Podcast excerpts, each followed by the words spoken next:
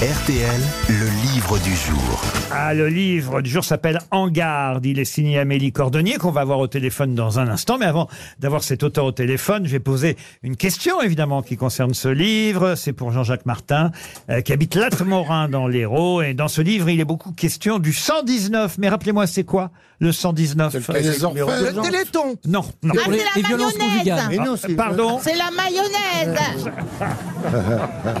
Parce qu'il y avait le mais- C'est les violences conjugales. Mais c'est- Pardon C'est le numéro d'appel pour les violences conjugales Non, non, pas les le site d'action. Le site d'action, non. Les, en- l'enfance-. L'enfance en détresse Pardon C'est l'enfance en détresse C'est pour signaler un enfant disparu ou maltraité, le 119. Bonne réponse de Christophe Barbier.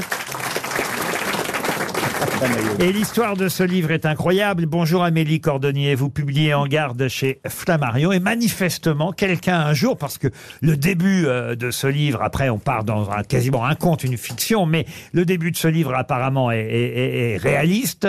Euh, vous est vraiment arrivé un jour, un de vos voisins a appelé le 119 pour se venger, c'est ça? Bonjour Laurent. Euh, oui, c'est vrai que ce roman, il euh, part euh, d'un véritable choc qui m'est arrivé. J'ai été dénoncée au sortir du, confinement, du premier confinement, par un appel anonyme passé au 119 et soupçonné euh, du jour au lendemain de maltraitance euh, sur mes enfants, en l'occurrence euh, sur mon fils euh, qui avait 14 ans à l'époque et sur ma fille, injustement accusée hein, d'ailleurs.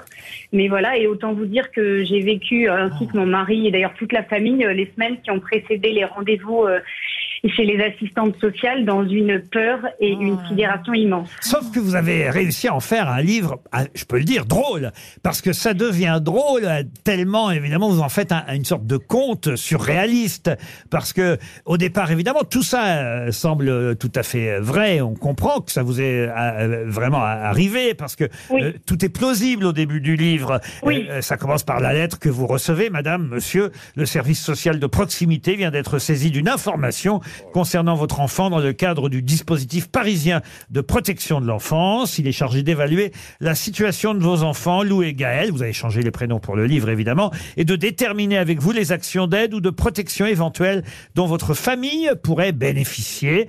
Et vous êtes convoqué un jour de juin en 2020 au centre d'action sociale. Et là, évidemment, d'un seul coup, c'est terrible parce qu'il y a le soupçon. Vous demandez lequel de vos voisins a pu vous dénoncer. hein. C'est la première pensée qu'on qu'on a, j'imagine.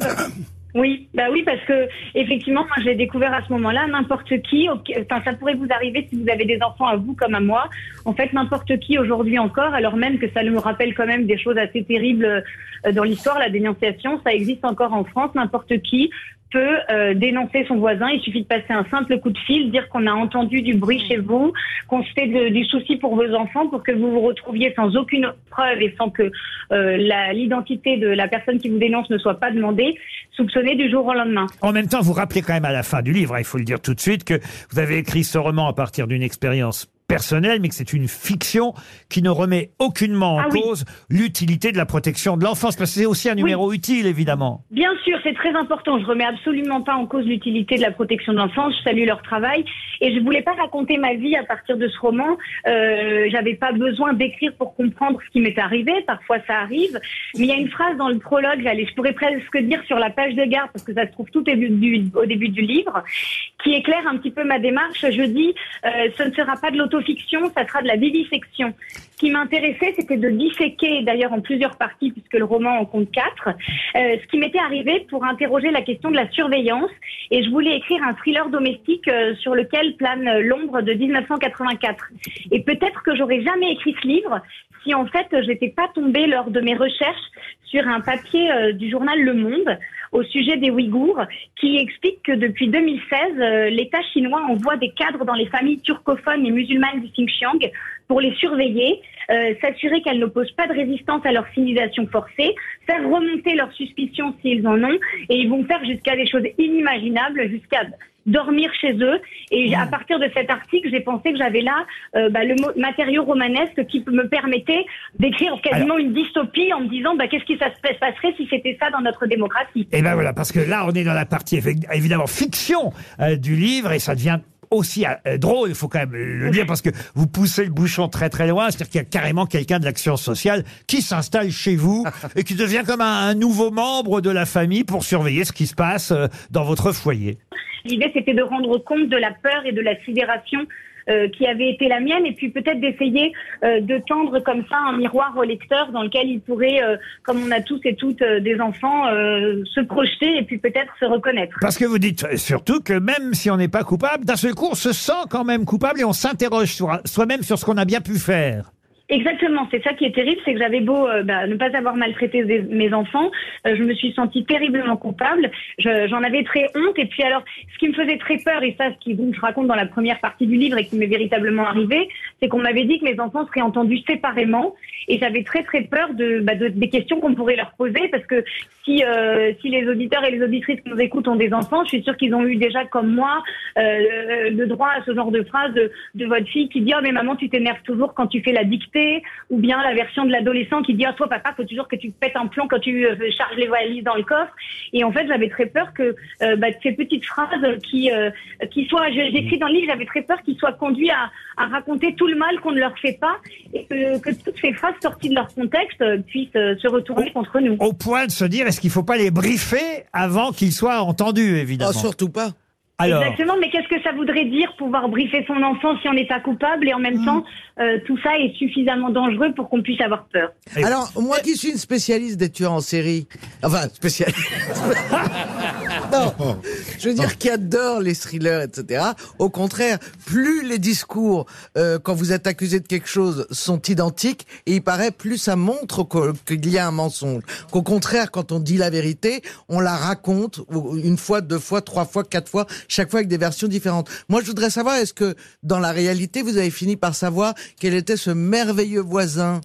Bah, j'en suis toujours qu'au stade des supputations, mais c'est vrai que c'est la question que vous posez, c'est la question qui nous a hanté, ma famille et moi. Si bien que ça, je le mets dans le livre. Alors, on avait mes enfants et mon mari, on avait chacun notre propre version. D'ailleurs, je dédie ce roman à mes voisins voisines. Je ne sais pas s'ils le liront. Mais parce que, et vous avez pas Ah déménagé oui, c'est ça.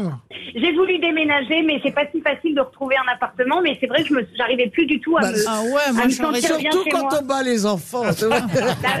Et alors c'est vrai que Laurent, vous faites allusion, euh, euh, c'est très juste, il y a ce passage dans le roman où je dis que j'ai l'impression d'être dans le Cluedo et que le manoir Tudor euh, a déménagé et qui s'est installé dans le 15e et je dis euh, qui a dénoncé euh, la famille Cordonnier avec quel téléphone et depuis quel appartement. C'est vrai que c'était une question qui nous a longtemps dévastés. évidemment, euh, le fameux cousin qui va s'installer, c'est ça qui va euh, apporter une intrigue supplémentaire euh, au livre. euh, ce monsieur qui peut arriver à tout moment, qui s'installe, qui finit par dormir chez vous, et, tout le monde un peu se plie à son regard et à sa présence. Ça devient surréaliste, évidemment, la deuxième moitié du livre. Oui, enfin en tout cas surréaliste. Chez je nous. Sais pas, parce que c'est- Chez nous. Euh, J'espère que ça le restera chez nous.